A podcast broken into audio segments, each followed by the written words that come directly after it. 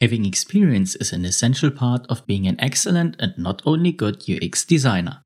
Therefore, you should have incredible expertise. Today, I will explain what is most relevant to me in a portfolio and what I, as an entrepreneur, would like to see in someone's application. I'm your host, Chris, and this is the UX Globus podcast.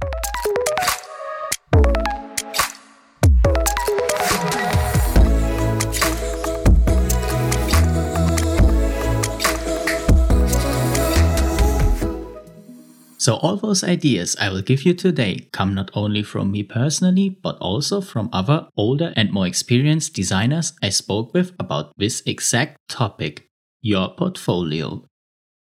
Alright, most notable in an impressive, not only good portfolio is that I can see you in it, not a collection of different design ideas. I get a feeling of who you are as a person and as a designer.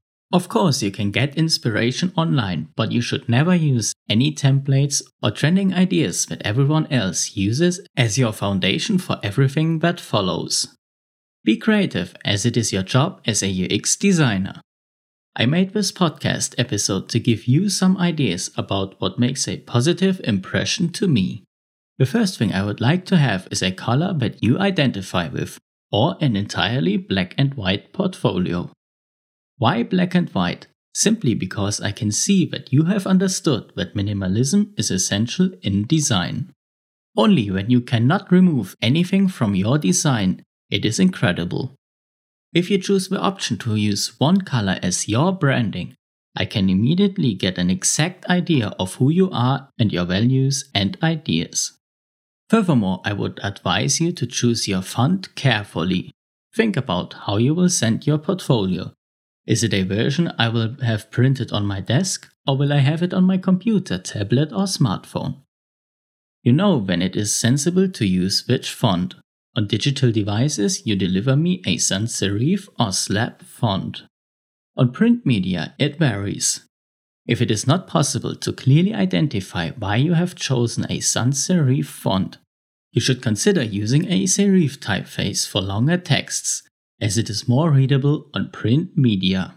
Another aspect I want to see in your portfolio is that you put effort into your work. Whether it is a university project, a private concept work, or a real client project, you should produce the best results you can all the time, because this is what every employer expects from you too to be the best version of yourself, and your general mindset should be understandable from your portfolio as well because I hire people, not some design producers. The people who work in my office need to get along with each other. They have to be a team that loves working together day after day.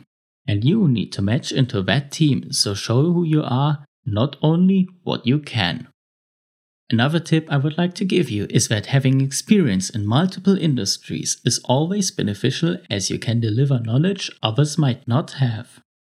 This brings me back to your personality because the more different your working experience is, the more flexible and open you are to new challenges and design ideas. Share those ideas online. Give me some material I can find on the internet.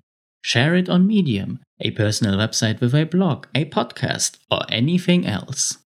The moment I am interested in your application, I will go online and would love to find more about your incredible ideas. But most importantly, I want to find a story in your portfolio, some progress.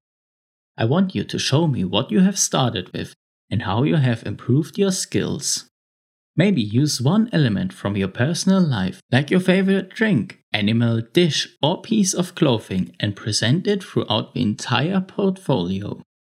This tells me a story about you personally, and people love stories, especially good ones, combined with a strong personality.